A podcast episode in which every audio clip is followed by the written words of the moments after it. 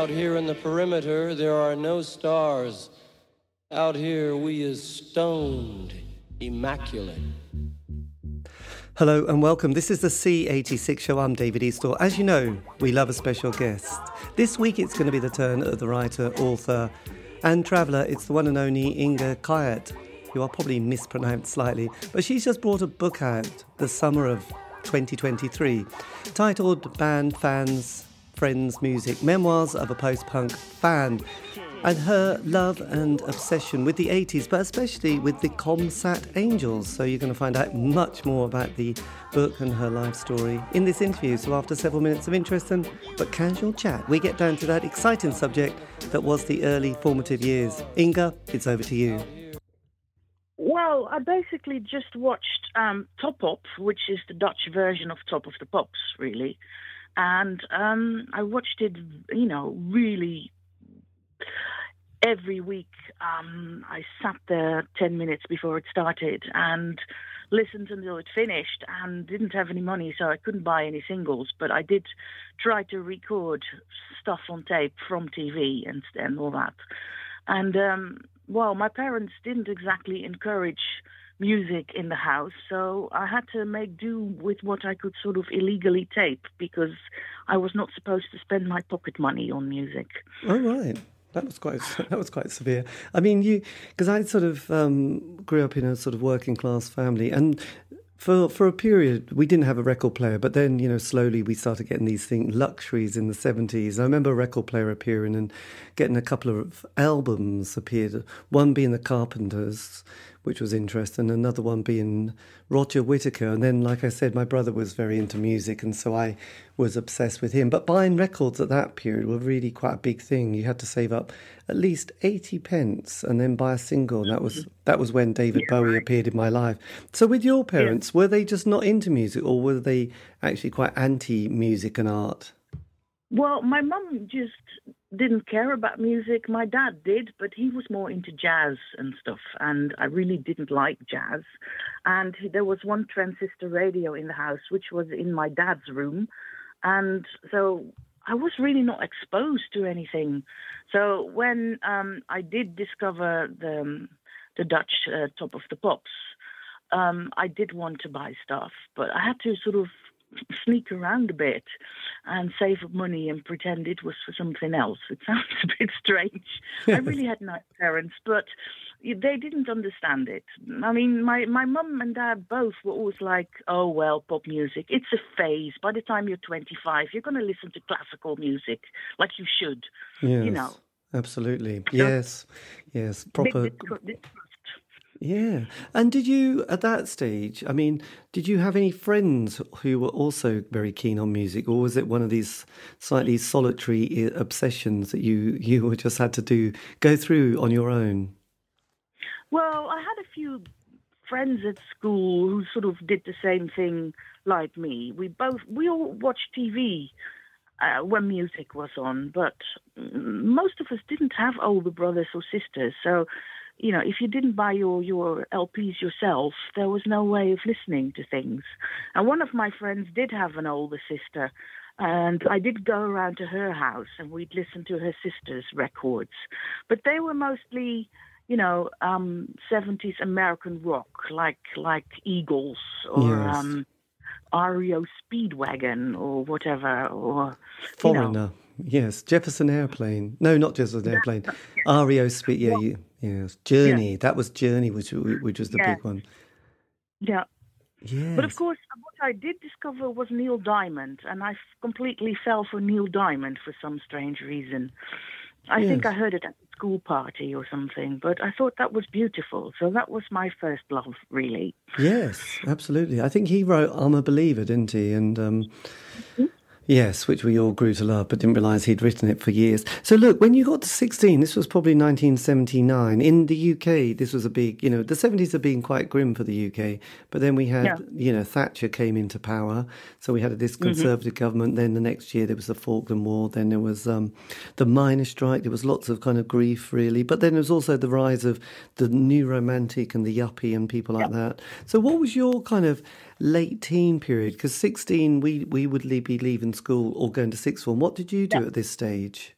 Well, um, for some strange reason, there were always, and still are, I think, English bands that England doesn't like, but Holland does. And my first uh, proper band that I, I followed and really had to sort of collect everything of uh, record wise was an English band called Fischer-Z.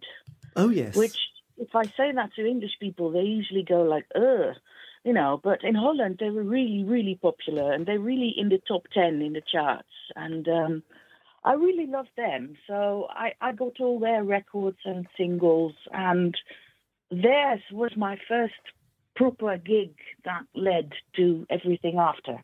Yes, absolutely. That's that's a classic. Did you go to university and um, stay in Holland, or did you sort of move around at that stage? Oh no, no. I've always lived in Holland. I've always stayed in Holland. In fact, I was born in a town and I lived there again. I was out of it for a bit, but I'm sort of um, I'm, I always like to stay put, basically. Um, but I did um, after um, secondary school. I went to university and I studied English literature, and that meant because I hadn't been to to England yet, that my t- my uh, teachers said, uh, you know, you can't study English literature if you've never been to the UK. So go to the UK.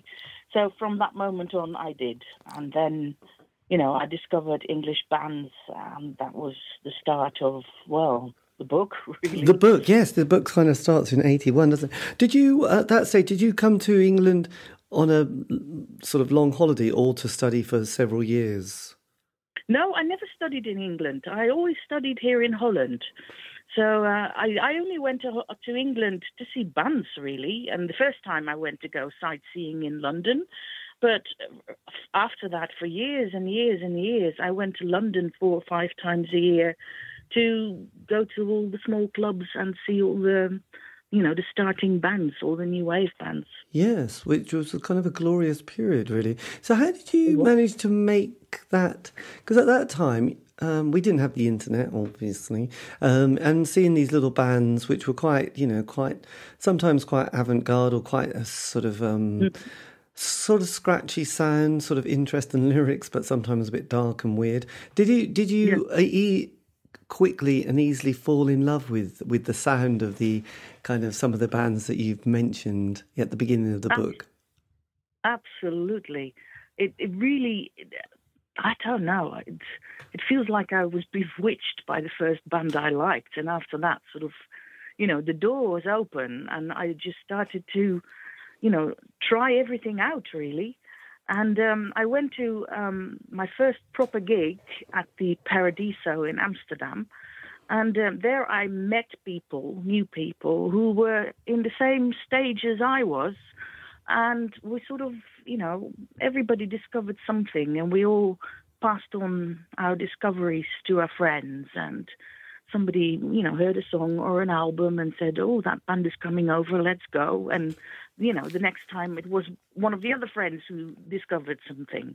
Mm. So we were on a big journey of discovery. But basically, the rule was it had to be new wave and it had to be from the UK. Right. Well, that's uh, that's slightly narrow, is it?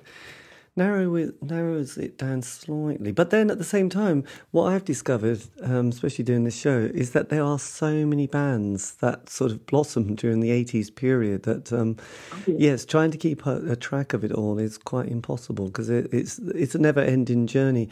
So, which was the, the kind of English band that you fell in love with in particular? Well, like I said, the first one was Fischer-Z that I really liked. Um, and after that, I discovered a band which I still think is absolutely brilliant called Modern Eon, who unfortunately only made one album. And I just, I just love that album. And I had thought if they ever, you know, I saw them in Holland twice during one tour, and I really thought I would go and follow them for the rest of my life. And then they broke up, and that was the end of modern eon, which was not exactly how I planned it. But um, also there, I met people who told me about other bands, and you know, it's it's it's, it's really a, a journey of of people discovering things and passing it on to their friends who also discover things and you know, the the the, the, um, the scale gets bigger and bigger, really. Yes, and when you kind of reflect back on the musical journey that you've had, or possibly still having, because mostly and and listen to people interviews with people and reflecting on my own sort of I suppose journey as well. I know David Bowie who was born 1947 and Lemmy from Motorhead also born 1947. They always when asked, you know, their musical influences, that was always there was Little Richard, then there was Elvis Presley, then there was Buddy Holly, Eddie Cochran. So it was that kind of the music from your basically when you were 16, 17, that's the music that you stick with. Did you did you find with you this musical journey in the eighties?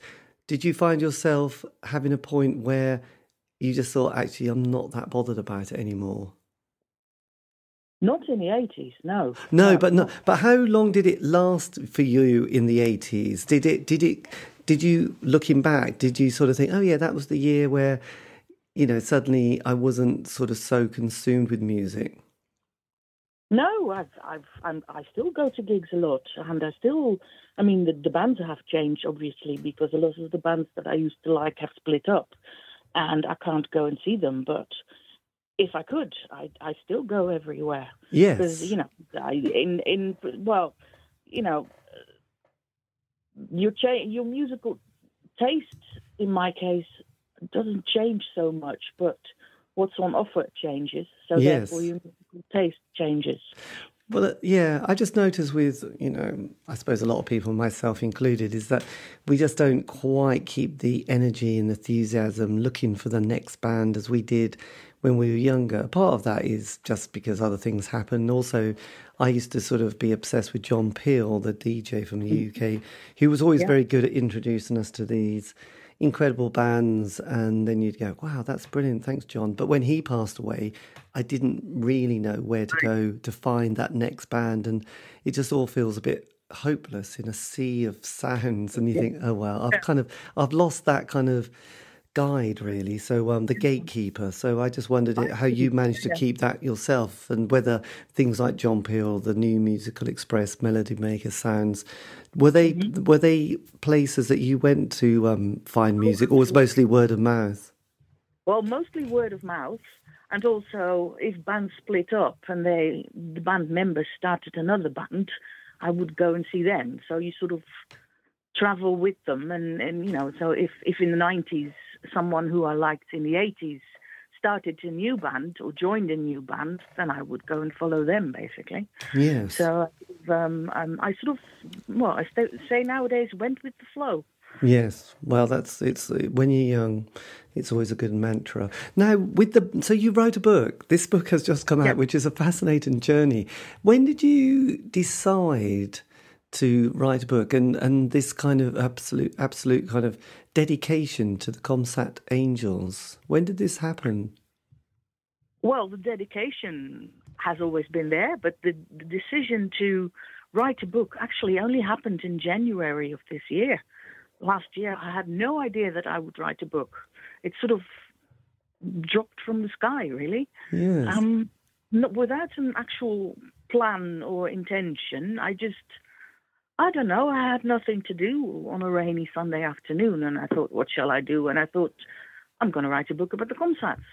And God knows why, but I did, and I thought, well, it depends on if I can, you know, if I dig through all my old stuff, I can find things to use, then I'll do it. And if I can't find anything to base the book on, then oh well, it was a nice idea. But I discovered tons and tons of old letters that I kept from me to the Comsat Angels and from band members from the, the Comsats to me. And I discovered this old treasure of stacks and stacks of old diaries, which I started writing when I was 16. And they were so very detailed that I read them and I thought, well, that's the book then. I don't really have to do very much because I did it all along in all those years that I followed them. Yes, it's quite extraordinary. I don't think that many people would have had quite as many detailed, you know, letters, thoughts, and and sort of ability to have kept all those diaries. So when you found them, did you? I mean, this was only forty-two years ago. Were yeah. they? Were you kind of aware of them, or had you thought, "Oh yes, I remember this," but I, oh wow, that's quite amazing. Well, I, I started reading, and a few times I thought, oh, yeah, you know, now that I read it, it all comes back to me. And a few times I read it and I thought, was I there? Well, it is my handwriting, so I must have I must have been there, but I can't remember. But the longer I I you know I, I kept reading and reading and typing everything out and thinking about it, and the longer I was working on the book, the more came back. So all those memories that were hidden somewhere in my big toe apparently traveled back to my brain. And you know after after a few months of working on the book i can actually remember what i read in my diaries. So yeah.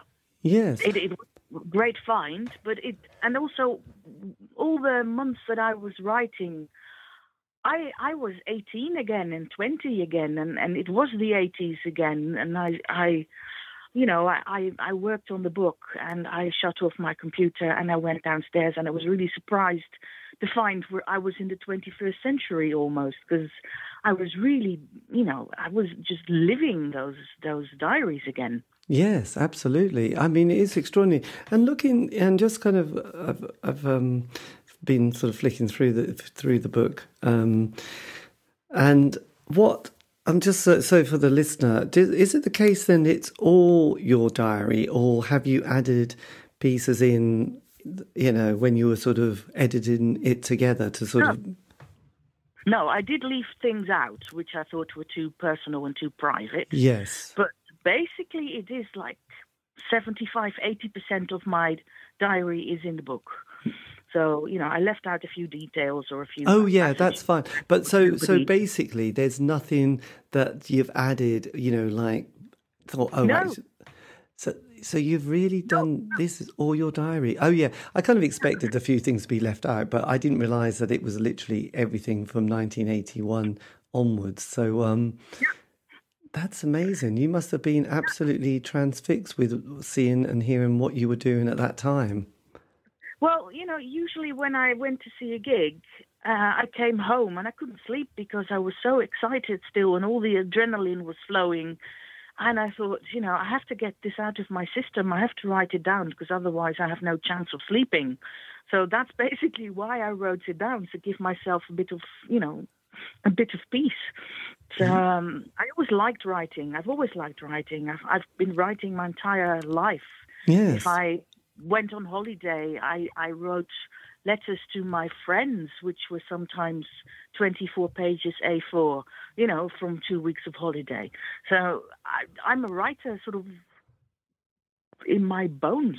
yes, well, absolutely. I mean, I guess um, everyone says it's important to have a journal. I think that's something that everyone's recommended. Yeah. Did you, um, with the book, one of the you know it's a fant- it's a fascinating story um, but also the the photographs are stunning are these all your personal ones or or are they other you know did you manage to get other ones um, from others places no no they're basically all mine or my girlfriends or you know i mean the people that i went to the gigs with anyway because the first few years i didn't have a camera but one of one of the friends i went with, she did, so they're her pictures really. Yes. But um, no, unless it says in the book the name of a photographer, it's by me or by my friends.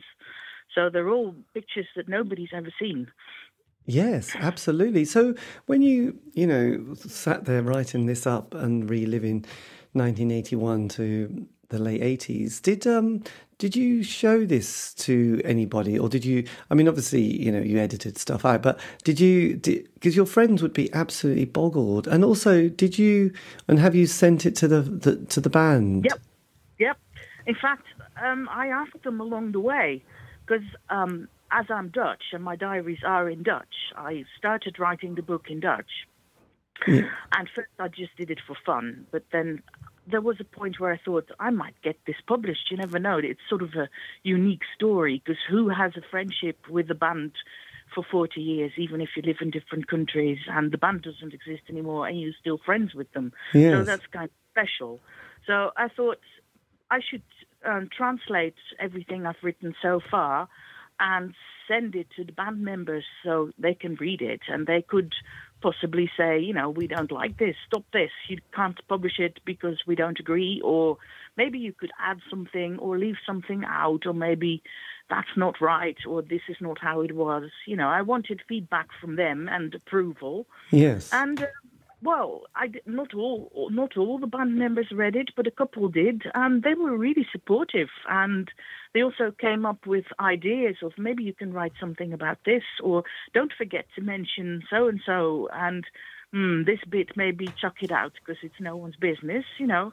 but um, it, it wasn't that much. They, they they didn't censure it really. I mean, basically they said, yeah, that's you know that's fine. Keep going in the way you're going, and. Um, you know, if if you've got near the finishing point, let's read it again and see what you've done. And I showed them, and they said, yeah, fine.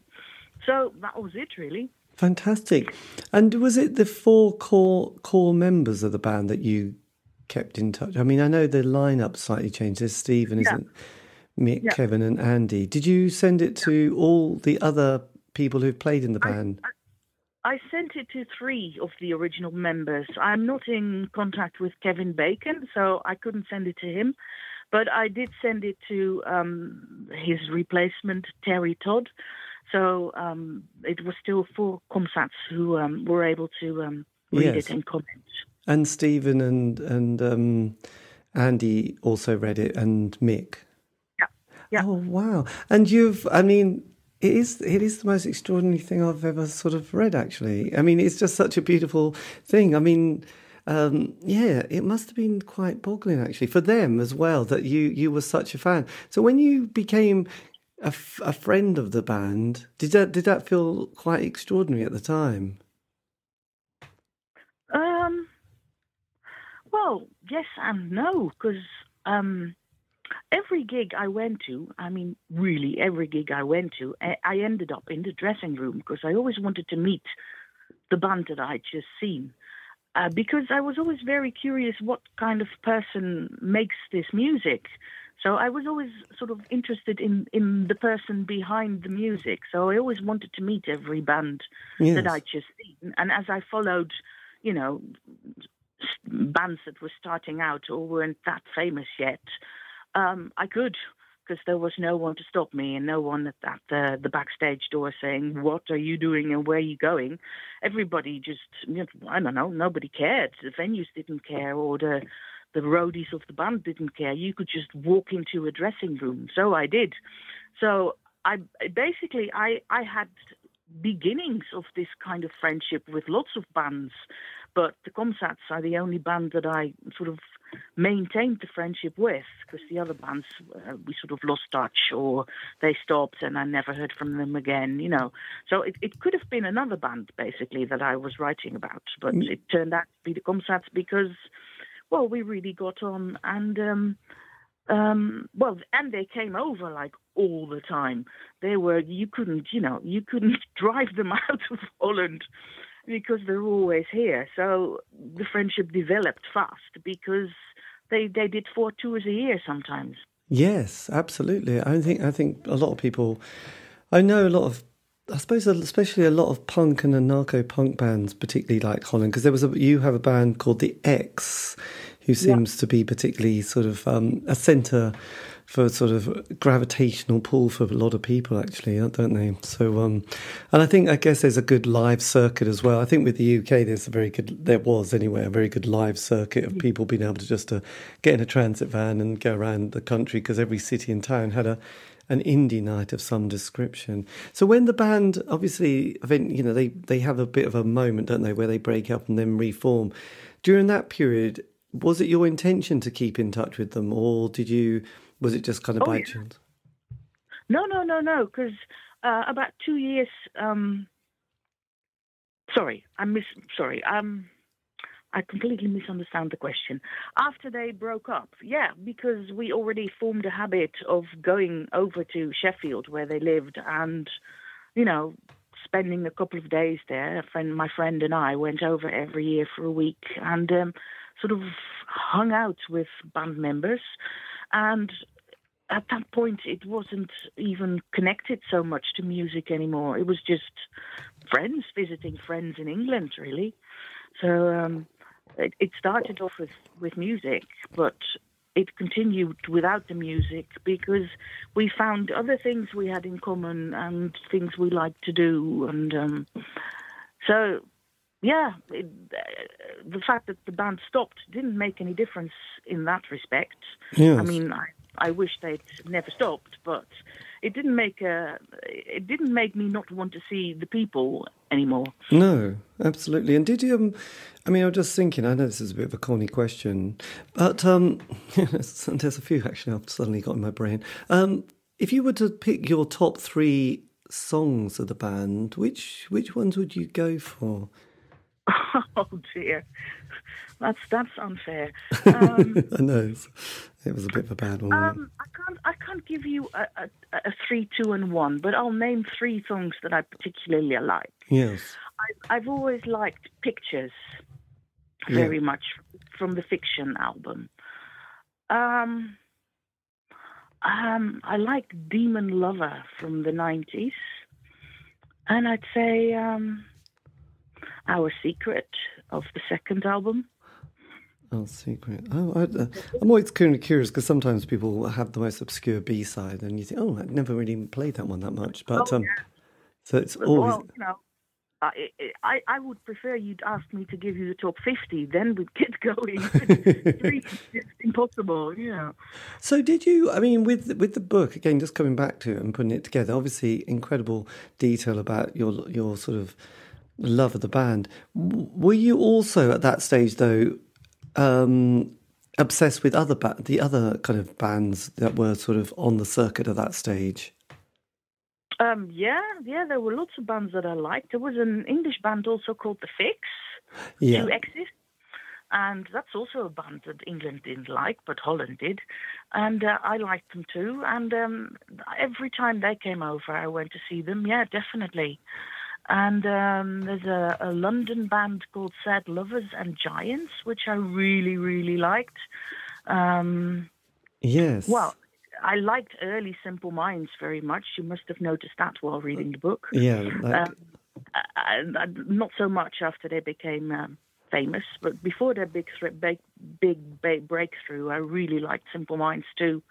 But um, I liked, yeah, I liked all sorts of things, even. Um, well, my mind goes blank, obviously, but I liked most of the bands that are at the front of the book that I mentioned Yes. that I yes. I was and- looking at that list, which was quite comprehensive. Yeah. I sort of I'm I'm the kind of person if I like something I want more of it. So if I saw a band once and I liked it, I'd I'd go again next time. You know, it's it's so the list gets bigger and longer and longer. Yes, absolutely. So, is it the case then? Just curious about your attic and all these diaries. Is it the case then with all the other, you know, with the rest of the diaries? It, they could be. I'm not saying you know suggesting it, but a, a similar narrative and an, a, a similar other another book that could be focused on another band. I don't think I wrote about other bands as detailed as about as about the Comsat Angels. Right. But that is also because they were here every five minutes. So uh, there's a lot of pages about them because they were here all the time. And other bands came over once a year. So, you know, you never. The frequency helped the, the fanaticism on my part. Yes, well, absolutely. And with with with once the book has sort of been published, how can people get a copy of it? By the way. Well, um, if they wanted to, they could get one from me directly. Um, Inge van Sombria, which is my writer's name, it's not my real name, but it's my writer's name, um, has a page on Facebook. Yeah. And if you drop me a message there, I'll, I'll send you one. But I think you can also get it from Amazon, or you can even get it from the publisher directly, which is called Aspekt in Holland.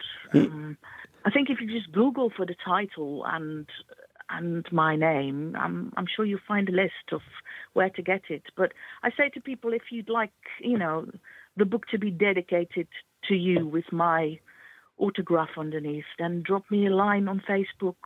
Use it finding the Inge van Sombria page. Yes, well, I'll put a little link in the notes below. But um, it was a nice little bit you have towards the end where the the band sort of on you know the the, the date Sunday the twenty sixth of April.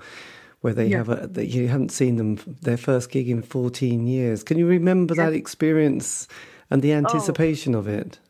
Oh, like yesterday, yeah. No, that was that was the highlight of this century so far. I think. Um, well, they did dropped hints that they, you know, they were approached by somebody who wanted to put them back together for one gig at a festival in Sheffield, and then they said yes, and they thought mm, maybe not. Well, maybe we will, maybe we won't. So for a year, it was like, well, will they, won't they? So I didn't dare to sort of start hoping or um, looking forward. But in the end, they did say they were going to do it, and from then on, you know, I was just counting down really. and um, yeah, oh, three months to go, two months to go, one month to go, and um, the nice thing about that was that um, I met a lot of um, new or new to me Comsat fans that I didn't know existed because my circle had been basically Dutch people. And here people came from all over the planet. It was amazing. There were people from America and Canada and Australia flying over for this one gig because it was a band they'd never managed to see before and they had all the records and they were huge fans. And finally, they got a chance to see this band live. So the excitement in the audience, you know, it was unbearable. People were just ecstatic and and there were people just falling around each other's necks and and and crying and wiping their eyes and you know it was it was it was almost like a sort of religious gathering in a way. It was the, the die-hard Comsat fans of which I had no exist didn't had no idea that they existed and suddenly here they were from all over the world, and uh, it became a sort of big family thing. And um, I'm still, you know, friends with a lot of those people that I met for the first time yes. after the band had been up for 15 years. So that was really weird. I would imagine very weird. Did you? Because I know a couple of them have still got solo projects. I know Stephen yeah. Um, brought yeah. an album out very recently. Do you, do you sort of follow all their kind of creative Absolutely. and yeah, yeah, I do, and I oh I love that album too.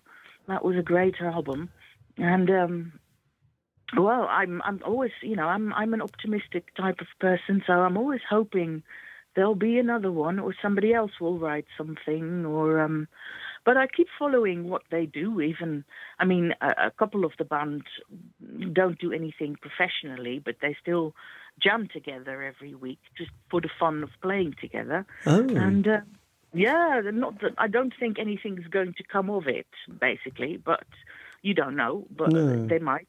You know, at least they are still playing together just for fun because they enjoy playing together, and so I I tried to keep up with all that. But, yes, um, well, that would be very exciting. I I did a, I had a sort of moment like that when I did an interview a few years ago with a, a member. I think it was the drummer of the Sundays, and they suddenly he suddenly said, "Yeah, yeah." Occasionally, sort of, we've done a little few things with you know Harriet and her chap, you know, the guitarist.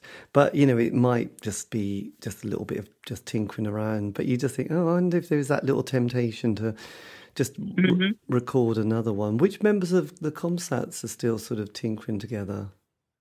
I think um, Andy Peake and Terry Todd are, are playing every week and just jamming, and I think they're also in a sort of covers band that occasionally plays in a pub to just play covers by other people or um and I know that Andy Peake and Terry Todd and Terry Todd's wife uh, have formed uh, uh, well various things really. There's there's albums sort of by their own band. They also play in a sort of um, strange orchestra type of thing, and um, they're very busy. They they they they're very creative and and make a lot of music. It's just on a on a smaller scale, really. Yes. And it's very very different from Comsat music. It doesn't sound like that at all. Mm. But it's always interesting to see what people do.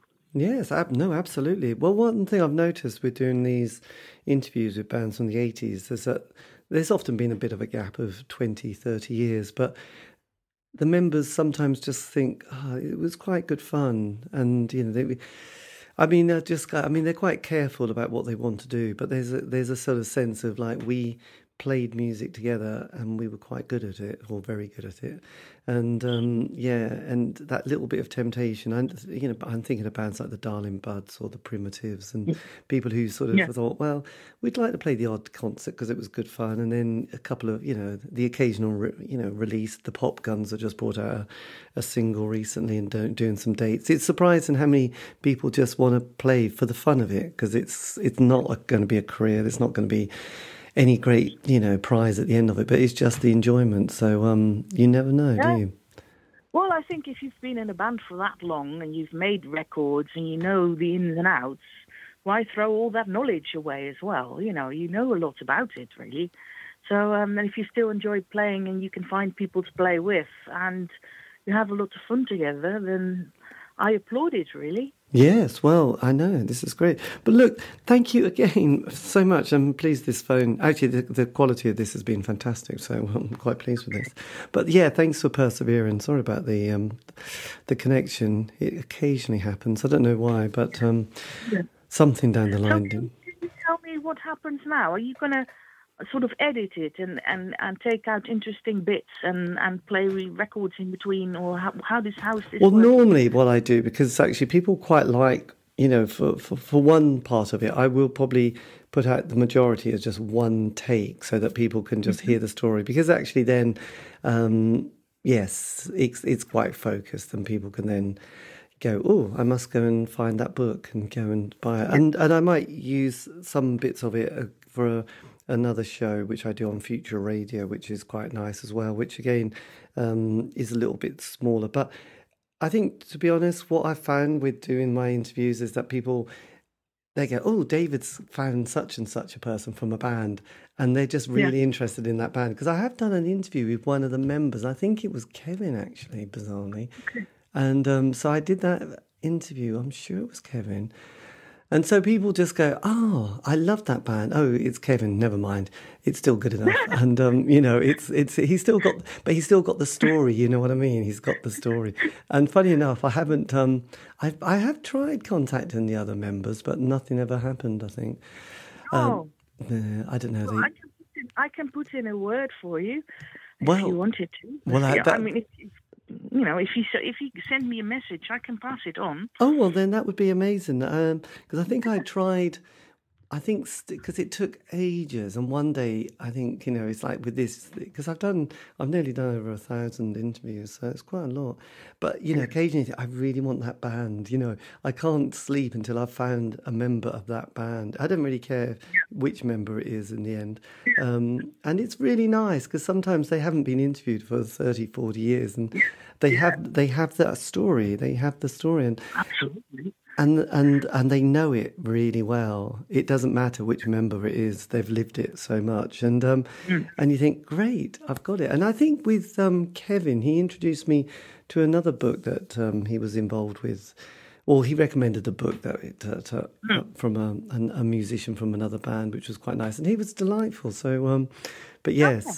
so I'll I'll send you a message, and if you do pass it on to any of the others, that would be brilliant. But because sometimes tell me, tell me which one you want me to send it to because I've got everyone's email address, so I can just. you well, know, if, if, you if you write, want to write a different message to Steve than to you know, down to Andy Peake or something, then send me two messages and I'll pass them on. Yeah, well, that'd be brilliant. Would you say those two uh, would be particularly interesting? I don't know. I mean, I don't know. Um, the, um, Mik Glaisher, the drummer, he doesn't really. I think he's left music behind him a bit, but yes. it might be who knows? You might awaken him. Yeah, so, because actually, because you mentioned um, Sad Lovers and Giants, and I managed to get a member yeah. of that band, and then because this is you the other. The Snake Corps, I saw it on, on your page. You had an interview with someone from Snake Corps. Yes, that's it. Yeah, so I was very pleased with that. So um, yeah, that's linked, isn't it? Yeah. And they just played in Poland, so um, there you go. So right. Yeah, I, I, so so it's quite nice, you know. I keep I can't stop really. I keep thinking, oh yes, that band, that band, you know. so yeah, and and there were bands that I missed the first time, But you know, because it was difficult to hear the music. You know, it's not like now you can go, oh, I can go and listen to Yeah. that. It's like you read an article, you see a poster, you think brilliant. But now I'm not. I'm not going to spend five pound because I don't know if I'm going to like the album. So.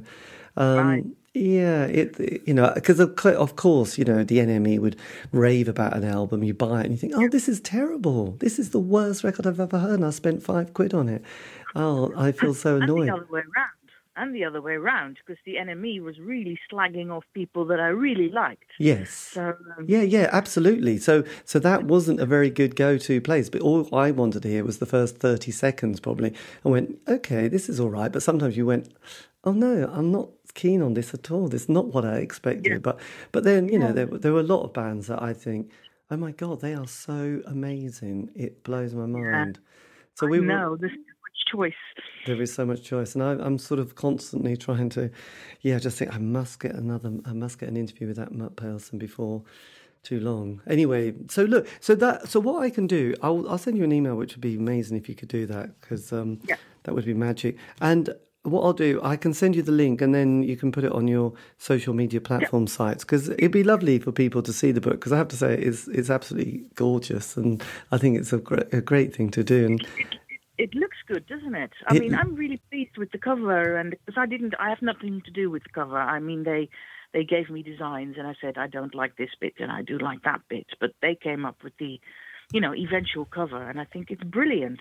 Yes, um, I no, I just. I just think the whole thing is absolutely stunning. I think it's such a it's such a special thing because not many people have done this, and I think that makes it special. And to be so focused on the Comsat Angels is just also amazing. You know, it's um brilliant. So uh, there you go. Oh, thank you.